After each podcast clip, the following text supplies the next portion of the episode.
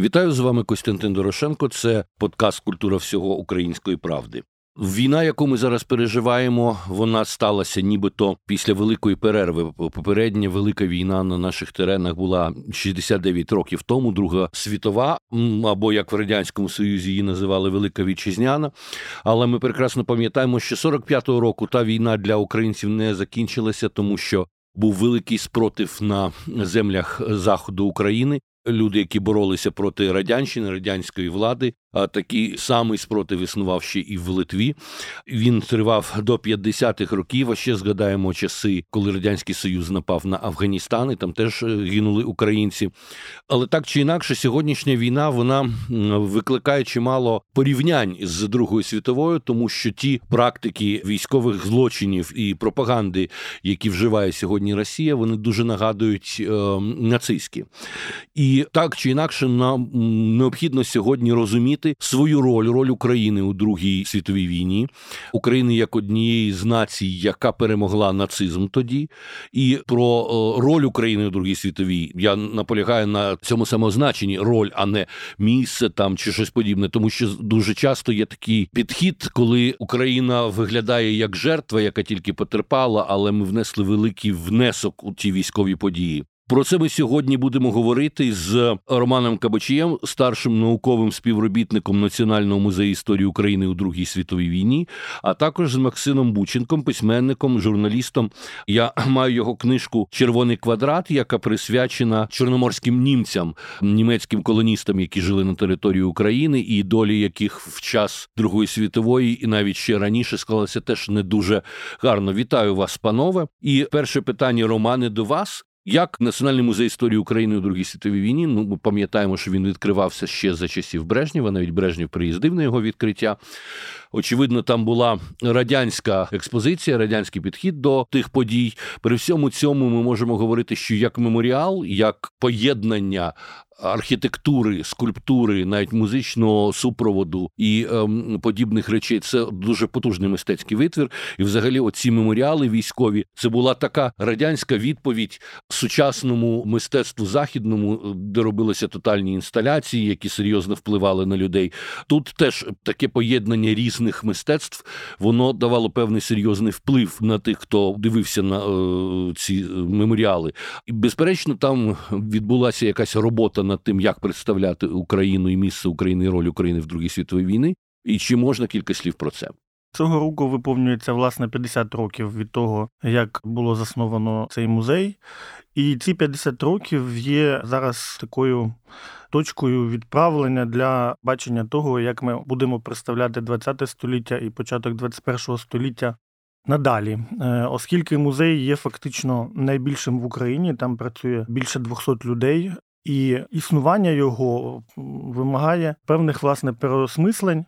І зараз ми починаємо всі разом розуміти про те, що виокремлення лише Другої світової війни, цього недостатньо для бачення, власне, як ви сказали, ролі України в ХХ столітті, на початку ХХІ століття.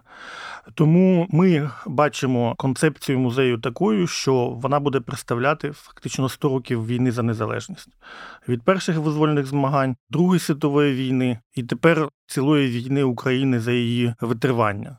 Натомість від початку не тільки 2014 року, коли вже почалась робота по документації злочинів Росії проти України, а, власне, із широкомасштабним вторгненням Росії це перейшло на фактично дуже масову скалу таку. Музей збирає артефакти і не тільки історії і так далі. З деокупованих територій музею допомагають в цьому багато волонтерів. До музею було привезено дуже багато нових експонатів, як з першу визволених територій, тобто це з Київщини, Чернігівщини, і було відкрито в травні минулого року виставку «Україна розп'яття», але і зараз ведеться фактично документація з визволених теренів Харківщини, Донеччини, Херсонщини.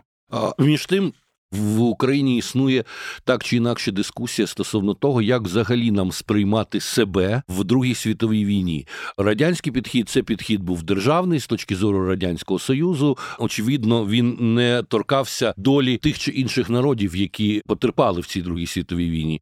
Інший трошки підхід нам пропонує Тімоті Снайдер, у своїй книзі «Криваві землі», наприклад, де він говорить про те, що територія України, Білорусі, країн Балтії – це була територія, яка зазнала подвійного знущання, подвійних страждань свого часу, тому що ці території побували і під гітлерівською диктатурою, і під сталінською диктатурою.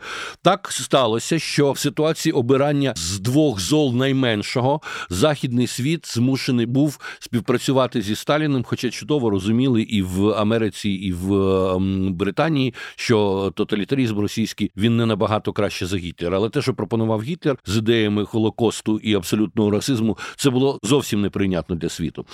Але очевидно, що музей український, присвячений Другій світовій війні, він мусить, можливо, скористатися підходом в даному випадку Грушевського, коли йдеться не про державу, а йдеться все-таки про народи, які були дотичні, які переживали ті події. Тому що ми говоримо про українську націю, якщо широко, не тільки етнічно, ми мусимо тоді говорити і про трагедію Голокосту як частину українського народу і української трагедії, і про ті самі переселення німців і так далі. От який погляд ми маємо випрацювати з точки зору України на Другу світову? І знову ж таки наголошую, що це дуже важливо і принципово важливо, що Україна була серед націй, яка перемогла нацизм, серед націй країн, які є засновниками Організації Об'єднаних Націй. Якби ми не ставилися до Дмитра Монастирського, зрозуміло, що він зробив багато жахливих речей, в тому числі в знищенні Комінтерну і так далі, але все-таки як міністр закордонних справ УРСР він брав участь у міжнародній конференції в Сан-Франциско, де створювали ООН, і навіть він керував там написанням першого розділу Устав ООН і тексту преамбули. Це називається «Цілі та принципи». Більше того, на тій конференції були подивовані представники інших держав, що делегація УРСР не завжди підтримувала позицію СРСР. І навіть у назві Організації Об'єднаних Націй, яка була запропонована американцями, українці їх підтримали. Отже, так чи інакше, ми не можемо виглядати тільки жертвами, в тому числі і переможці в цій війні. То як з цим всім бути? Як на мене, ми не повинні взагалі віддавати комусь історію тих народів, котрі проживали на нинішній території України. Трагедія гагаузів післявоєнний час, виселення українських поляків до Польщі, власне, винищення українського єврейства. Це так само історія України. Наскільки це можливо представляти в якомусь візуальному плані, це вже інше питання. Я би говорив про те, що є державотворча нація, це українці, і вона є головна. Натомість ми не можемо робити вигляд, що інших народів не існувало і що вони не страждали. В даному контексті важливим є те, що треба, як на мене, розширити поняття корінних народів. І, як на мене, те, що зараз вважаються корінними народами України, крім українців, кримські татари, кримчаки і караїми, це замало. Гагаузи так само, вони не тільки тому, що вони проживають на території Молдови, але в українських селах Бессарабії вони так само є місцевою нацією. Українські роми, вони дуже різні і так далі, але вони так само співтворили наш світ, наш культурний світ. І про це ми не маємо забувати, так само, як, власне, про трагічні сторінки, які трапилися з ними, в тому числі під час Другої світової війни. Ну, я хотів би додати саме і про німців, тому що я трохи спеціалізуюсь на цій темі. Я теж згоден з Романом, то що саме вплив українських німців, він недооцінений, на жаль. І на мій сором я до певного часу навіть не знав, що була така у нас велика кількість українських німців, які дуже змінили взагалі культурно-економічний склад. Якщо казати саме про мою спеціалізацію, це Південь України. Тобто та частина, яка ось наразі йде, точаться бої, і вони проживали саме в тому місці, де були окуповані. В чому вони змінили? Вони змінили підхід, вони були прикладом для економічного розвитку, вони привносили в культуру, незважаючи на те, що колонії були досить замкнуті, але тим не менш вони співпрацювали з українцями, були різноманітні створені родини між українцями і німцями, невелика частина, але тим не менш. Тобто це таке культурне вливання, воно було досить велике, і воно змінило погляди. Треба зазначити, що німці, українські німці, це переселенці, які прибули на терени України, це в кінці 18-го, початку 19-го століття, дуже велика кількість, і потім вони збільшувались. І вони привнесли новий тип підприємства більш західного такого зразку. Тобто вони були, більшу частину це протестанти, меноніти або лютерани, і вони дуже гарно працювали. І це не може не вплинути було на світоогляди, на те, як людина відносилась до своєї землі, до господарства і все інше. Тобто, те, про що каже Роман, те, що вплив цих народів, він настільки великий, і, на жаль, не дуже досліджений. Німці взагалі були демонізовані Другою світовою війною, про них нічого хорошого не можна було говорити, навіть ті німці, яких виселяли з України, з Поволжя, з інших територій, які століття жили на цих територіях, коли їх виселяли під час Другої світової, їх дуже погано зустрічали в місцях переселення, називали фашистами, там проклинали і так далі. Хоча ті люди жодного стосунку до того, що відбувалося в Німеччині, не мали. Потім, що стосується, наприклад, окупованих територій, ніхто не піднімав цю тему в Радянському Союзі і мало про це говорилося в Україні. Візьмемо хоча б Київ, коли німці взяли Київ, то люди німецького походження мусили приймати паспорт Volksdeutsche, тому що був відповідне розпорядження, що якщо людина з німецьким корінням не приймає паспорт Volksdeutsche, то вона мусить бути знищена як зрадник німецької нації.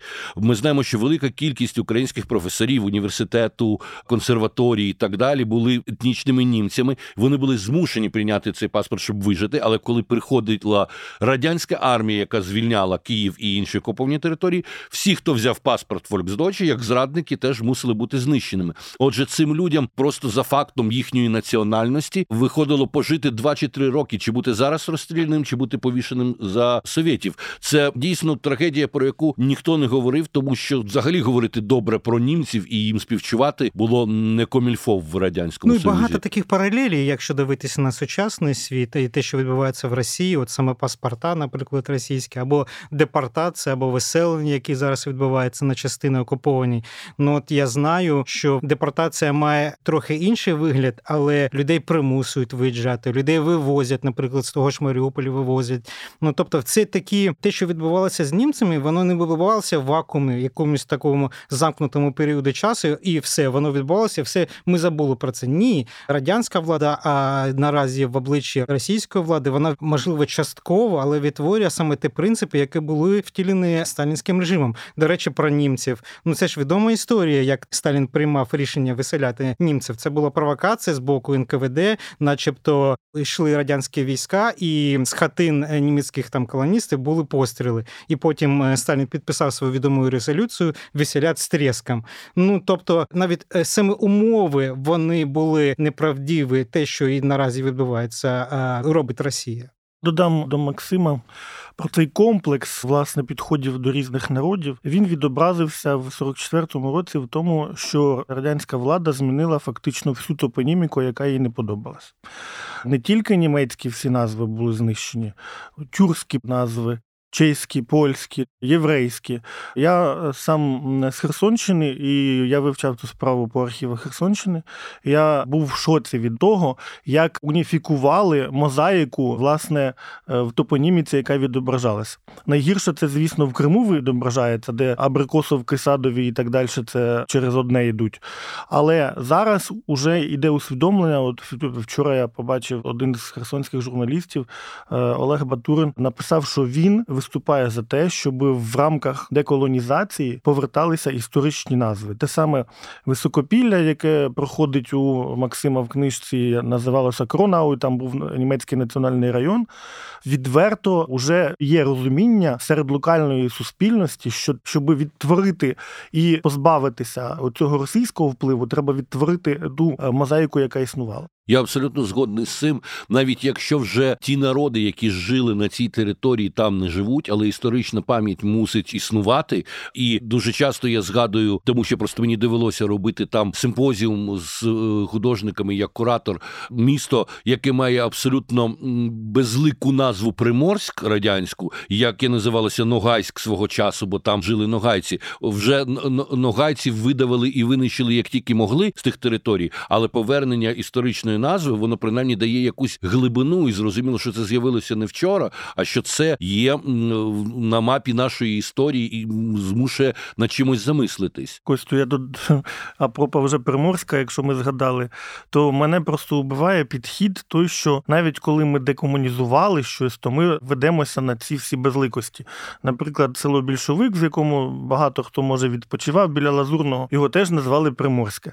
Село Жебріяни в Кілійському районі біля Калина, Вилкова. Це історично липованське село, воно теж називається Приморське. Цих приморських у нас, вагончик і тележка. З цим треба щось робити. А як в даному випадку діяти? Що можуть запропонувати місцеві громади?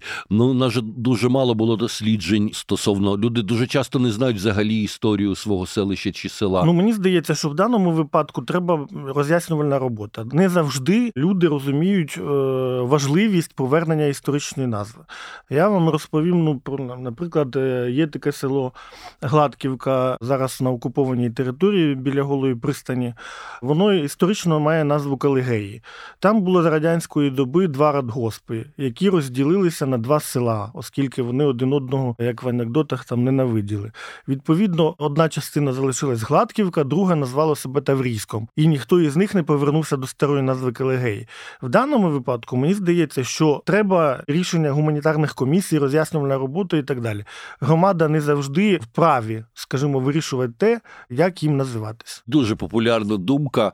У нас зараз часи популізму, де пропонують всім за все постійно висловлюватися і голосувати, і тому ми маємо і такий специфічний бардак з перейменуванням вулиці, станції метро в Києві, де теж з'являються замість прив'язаних до київської історії абсолютно безликі якісь назви. Я, до речі, поділяю вашу думку, що Радянський Союз і до нього Російська імперія дуже багато зробила, щоб зачистити історичну пам'ять, щоб вичистити все, що тільки відволікало від єдиного великого руського народу. І ця, взагалі-то, історія починається ще з часів Катерини II, оце зачищення топонімії і так далі. І очевидно, що наші громади, так, вони живуть з тою зачищеною пам'яттю, вони можуть і не хотіти, і не знати повертати історичні назви. Але ж це наша робота, тому що без глибини історичної не буде ніякого розуміння, хто ми і що ми. Ось знову такий приклад цих німецьких колоній, де наразі збереглися і домівки цих людей, які там проживали. Тобто є символи, вони в фізично, матеріальному вигляді вони залишились. І я згоден з Романом, те, що ця різноманітна українська культура, воно дуже глибоке, воно наразі не досі зрозуміло для багатьох людей, на жаль. Тому, коли ми кажемо, наприклад, ось я, повертаючись знову за свої книги, в перемовини там з німецькими видавництвами про те, що ви видати, я розповідав їм, що наша культура, вона має вплив на себе німецької культури, і ми деяким чином поріднені, хоча б частково. І для них, мені наразі писали відповіді, що вони навіть цього не знали, що настільки глибоко українські німці, вони влилися в наше суспільство і мали такий вплив. Тобто ми можемо казати про декілька таких шарів, просвітницької діяльності. Це і в середній Україні, і навіть і в Європі. Тому що для них це дуже важливо, такі маркери, те, що ми має таку споріднена культурна, історична з європейськими народами, наразі з Німеччиною. Я думаю, що це така культурна дипломатія, вона має дуже великі перспективи. На жаль, мало використовується саме в цьому часі, але потроху, завдяки мені, вам, всім іншим людям, які підіймають ці теми, люди більше будуть дізнаватися, і це поверне мислення наше. Тобто, хто ми є?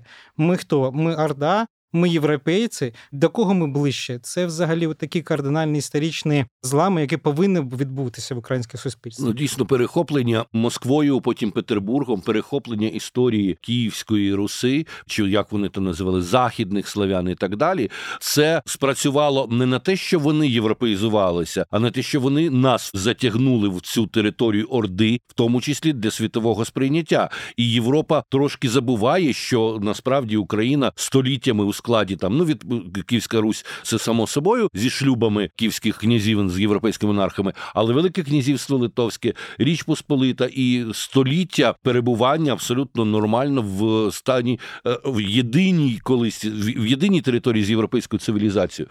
І що стосується менонітів, у нас же теж не згадують, що оці заводи, які вони побудували свого часу під Запоріжжям, в Запорізькій області нинішній, донині певні з них працюють. Вони були захоплені радянською радянською владою перейменовані і працюють до сих пір. А що сталося з самими менонітами? Вони фактично знищені. Велика кількість їх тікала з України, коли тільки могла. Переїздила там в Німеччину, в Австрію, в Америку. А вони почали після Першої світової. Після Першої світової війни, тому що, наскільки я знаю, вони були принципові пацифісти, вони не мусили брати в руки... Але були випадки, коли вони чинили спротив під час так званої, я не знаю.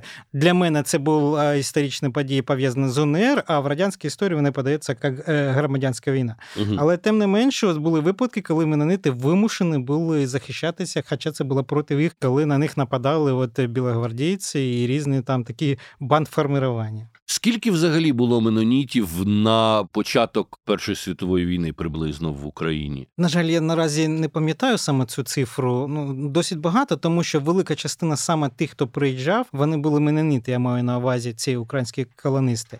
Менша частина – це лютерани, ще менше – це католіки. І треба зазначити, що от те, що ви сказали про ці заводи.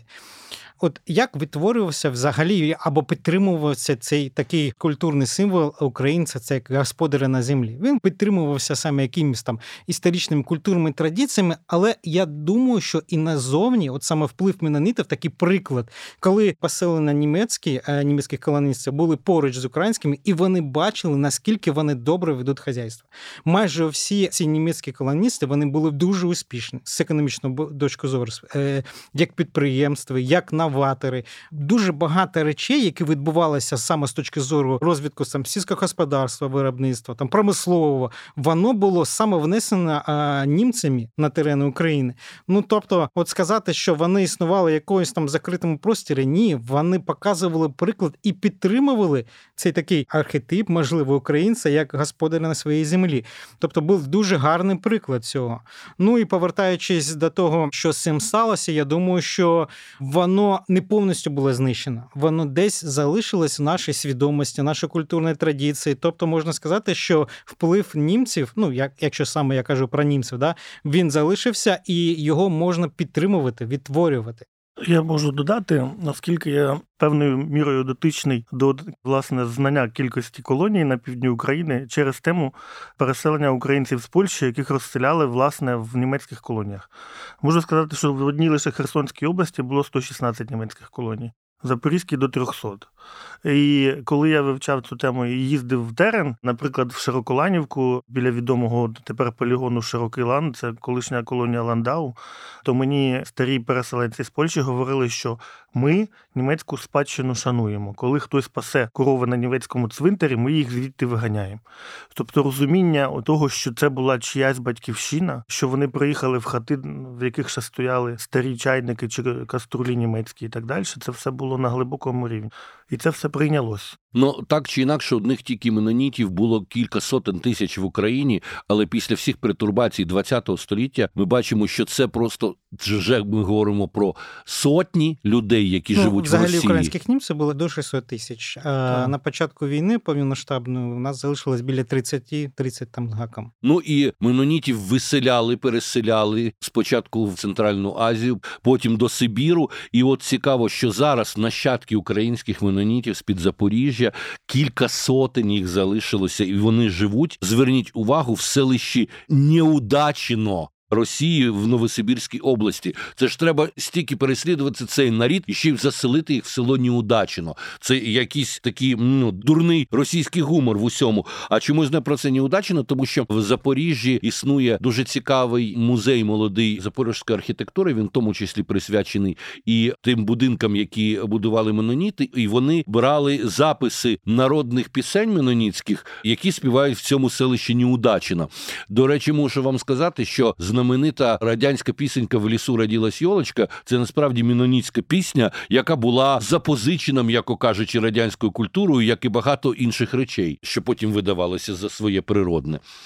У мене ще до вас, панове, інше питання. Коли ми говоримо про пам'ять про Другу світову війну, ми так чи інакше маємо, і не тільки як от музей Романа, де ви працюєте, величезну кількість меморіалів і комеморативних знаків по всій Україні, прив'язаних до перемоги, жертв Другої світової і так далі. І от існує такий підхід, що в процесі позбавлення наративів імперських і колоніальних ми мусили би прибрати частину з цих меморіалів, в першу чергу ті, які присвячені тим чи іншим військовим і політичним діячам персональним.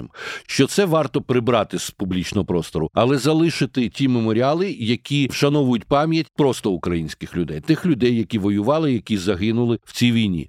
А мені такий підхід здається здоровим, тому що радянські маршали, радянський генералітет у війні не шкодували свого народу, і такі речі, як форсування Дніпра під керівництвом генерала Ватутіна і маршала Жукова, можна назвати це воєнним злочином проти власного народу, коли збиралися чоловіки з усіх сусідніх сил і просто заганялися до Дніпра, їх розстрілювали німці, і потім ці трупи плавали довго по Дніпру. Це можна назвати великим подвигом, але це можна назвати і певним теж проявом геноциду. Є така легенда, можливо, що Жуков тоді казав: "Хохлов не жалко", і давайте тут не морочте голову.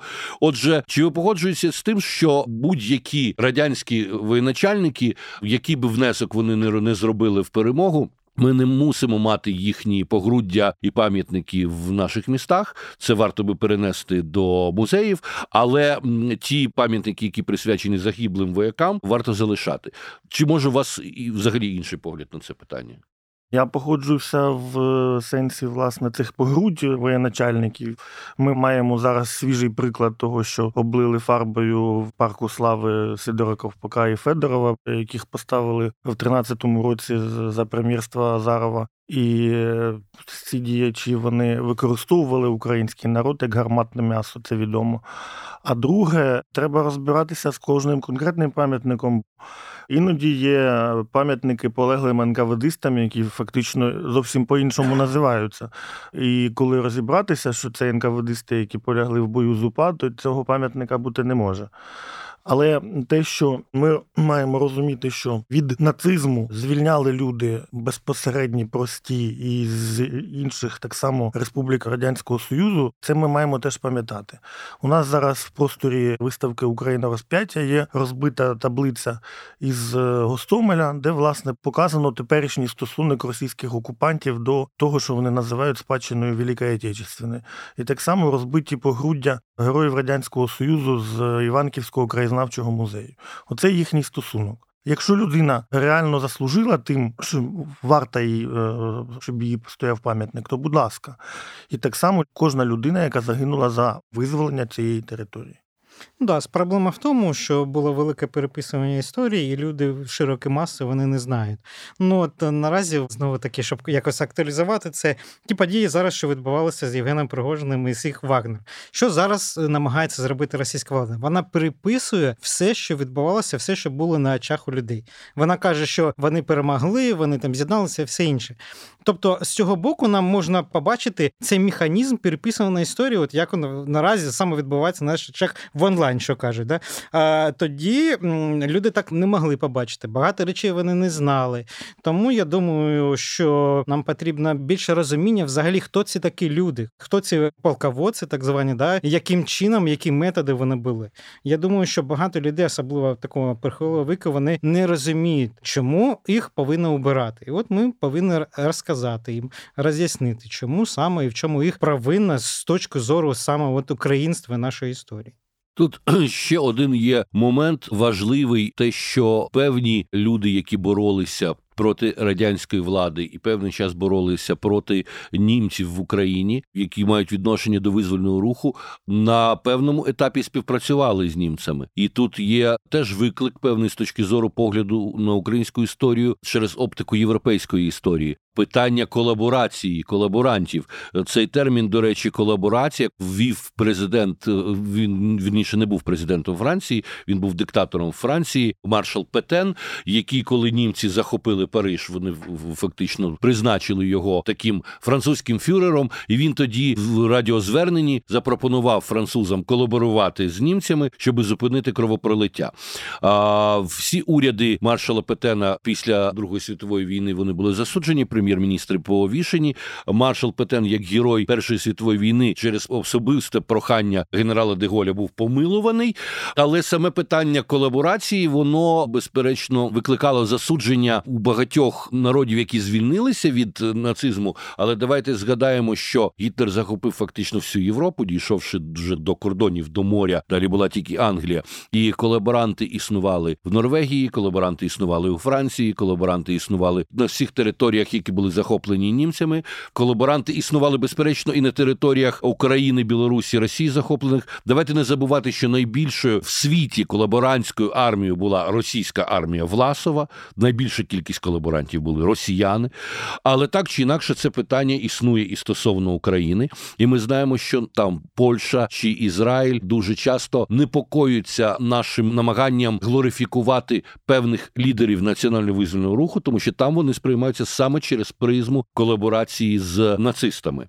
Знову ж таки, люди в 40-ві роки, вони жили в тому інформаційному просторі, в якому вони жили. І давайте не забувати, що оці вождиські ідеї, вони існували всюди. Майбутній король Англії, принц Уельський Едуард, він був прихильником вождиських ідей фашизму і нацизму. Муссоліні, Франко, Гітлер, Сталін, Антонеску – це всюди були диктатури. І тоді вважалося, що диктатура є найбільш прогресивною для вирішення тих чи інших державних і національних питань структурою. Тому, безперечно, роботи там Донцова чи роботи українських націоналістів, вони просякнуті теж тоді ідеєю диктатури. Але це дух часу. Я не виправдовую жодним чином насильство і нацизм, але знову ж таки треба згадати, що коли в 41-му році у Львові чи у Кракові, чи будь-де, у Львові так зустрічали німців з хлібом сіллю, то треба розуміти, що ще нічого не знали ні про гестапо, ні про концтабори, ні про ідею знищення євреїв.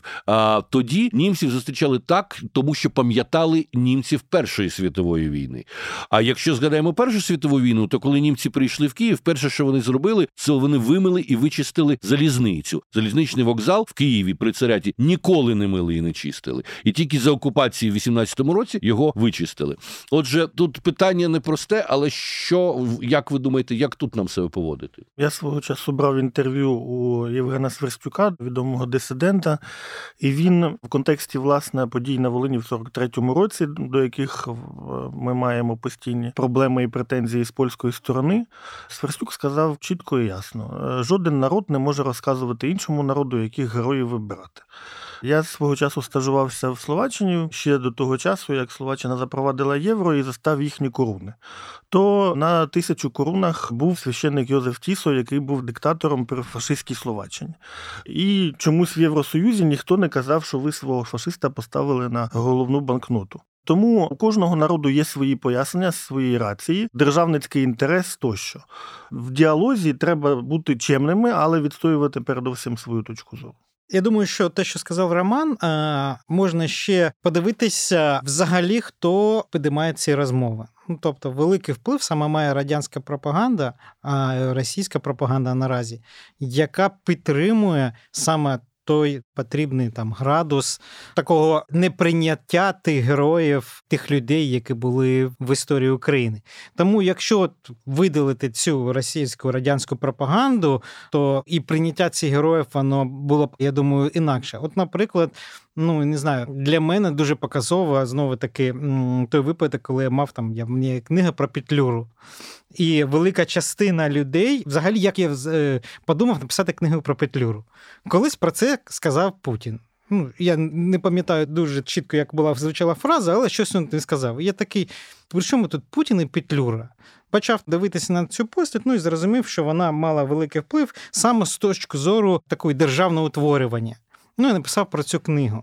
І можна так ідентифікувати тих людей, які є подразниками саме для російського, радянського режиму, і вони саме, як от сказав Роман, вони саме мали таку історичну місію. Вони відтворювали або намагалися зберегти українську державність, і саме це стало саме такою метою такою ціллю для пропаганди, для того, щоб їх інформаційно або іншими такими речами знищувати. Тому я думаю, що саме це переосмислювання, якщо казати про Волинь, воно буде продовжуватися, але воно буде продовжуватися трохи інакше, тому що сама російська, радянська пропаганда, вона буде вже мати менший вплив, ніж був до цього. Ну, можна сказати, що ще в часи Нюрнберзького процесу Радянський Союз зробив неймовірні зусилля для того, щоб українських націоналістів, які воювали проти радянщини, визнали колаборантами, щоб їх визнали і засудили разом з нацистами, але цього не відбулося. Нюрнберзький процес не прийняв докази радянських прокурорів. Отже, так чи інакше, ставити це рівняння між визвольним змаганням українським і нацистами неможливо з точки зору світу. Але якщо подивитися на російську пропаганду, вони стверджують інакше. Так, але не дивлячись на рішення Нюрнберзького процесу, особливо в часи Хрущова, тому що він керував Україною, і для нього це був виклик, ці визвольні змагання на заході України, постійно відбувалася демонізація цих сил. І... Ну, їх називали українсько-німецькі фашисти. Так, але, можливо, нам є сенс теж зрозуміти, що так чи інакше погляди, доктрини цих людей, вони теж залишилися в тих 40-х роках, вони не є актуальними сьогодні,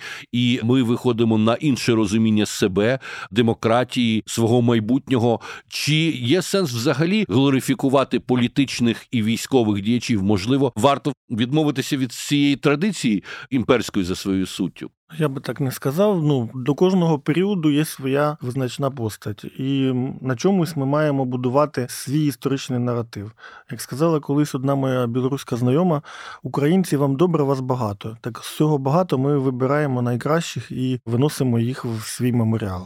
Ну, я думаю, що знову-таки повертаючись до чого Петлюри, то чому Петлюри? Тому що його саме приклад став прикладом для інших, для Коновальцева, для всіх інших, які потім відтворювали національний спротив. Тому, якщо дивитися саме на приклад боротьби за державність, то так, звісно, є приклади, і ми можемо за них брати. Є якісь речі, які суто притаманні тієї епохи, і, звісно, культурні якісь речі, і ми можемо розмовляти про це, сперечатися, можливо. Але для мене більша частина тих людей, я їх дивлюся більше як на приклади того, як повинно бути відстоювати саме українську НАТО, відстоювати нашу державність. Тобто, якщо б не було приклади зимових походів, два походи таких величезних, які насичені таким геройством, я думаю, що і потім не було б такого, я не знаю, спротиву військового, який був і УПА відтворювала. Ну і наразі вся ця культурна традиція військова, вона була певним чином закладена в цих зимових походах, це 19-20 роки. Тобто оці приклади геройства або боротьби за державність, саме на це ми повинні в першу чергу звертати увагу. Ну, я доповню, власне, зараз Максим говорить про Петлюру, це маркер посередині між мазепинцями і бандерівцями. Так. Свого часу Капеллер Андреас, історик з Австрії, написав книжку «Мазепинців». Власне, це як наратив, котрим сварили росіяни нас. До Петлюри нас. Всіх потім були петлюрівці вже називали мазепинцями, потім петлюрівцями, потім бандерівцями. Так, відповідно, ми маємо від цього виходити. Червоно-чорний прапор, який нам витикають, це прапор боротьби України, яка бореться. Земля і кров. Ми не маємо відмовлятися від того, за що була пролита українська кров і під чим йшли проливати, власне, і віддавати своє життя. Що ви порекомендуєте найближчим часом, можливо, якісь виставки чи програми в Національному музеї історії України у Другій світовій? Чим новим може він зацікавити українського глядача? Я, власне, думаю, що буде підготовлена виставка по 100 років боротьби. Тобто те, що ми боролися із сталінізмом, з нацизмом, а зараз з рашизмом. Це все складається в один пазл. Гарно дякую, панове, і сподіваюся, що дійсно найближчим часом з'являться не тільки виставки, а і нові дослідження і книги, які дозволять нам розуміти себе як повноцінного учасника європейської історії, в тому числі в тих війнах, які є принципово важними, які змінюють Європу і світ. Тому що нинішня війна Росія проти України, вона так само цивілізаційно важлива, вона змінить цей світ, і я сподіваюся, в сторону цивілізованих цінностей. Дякую.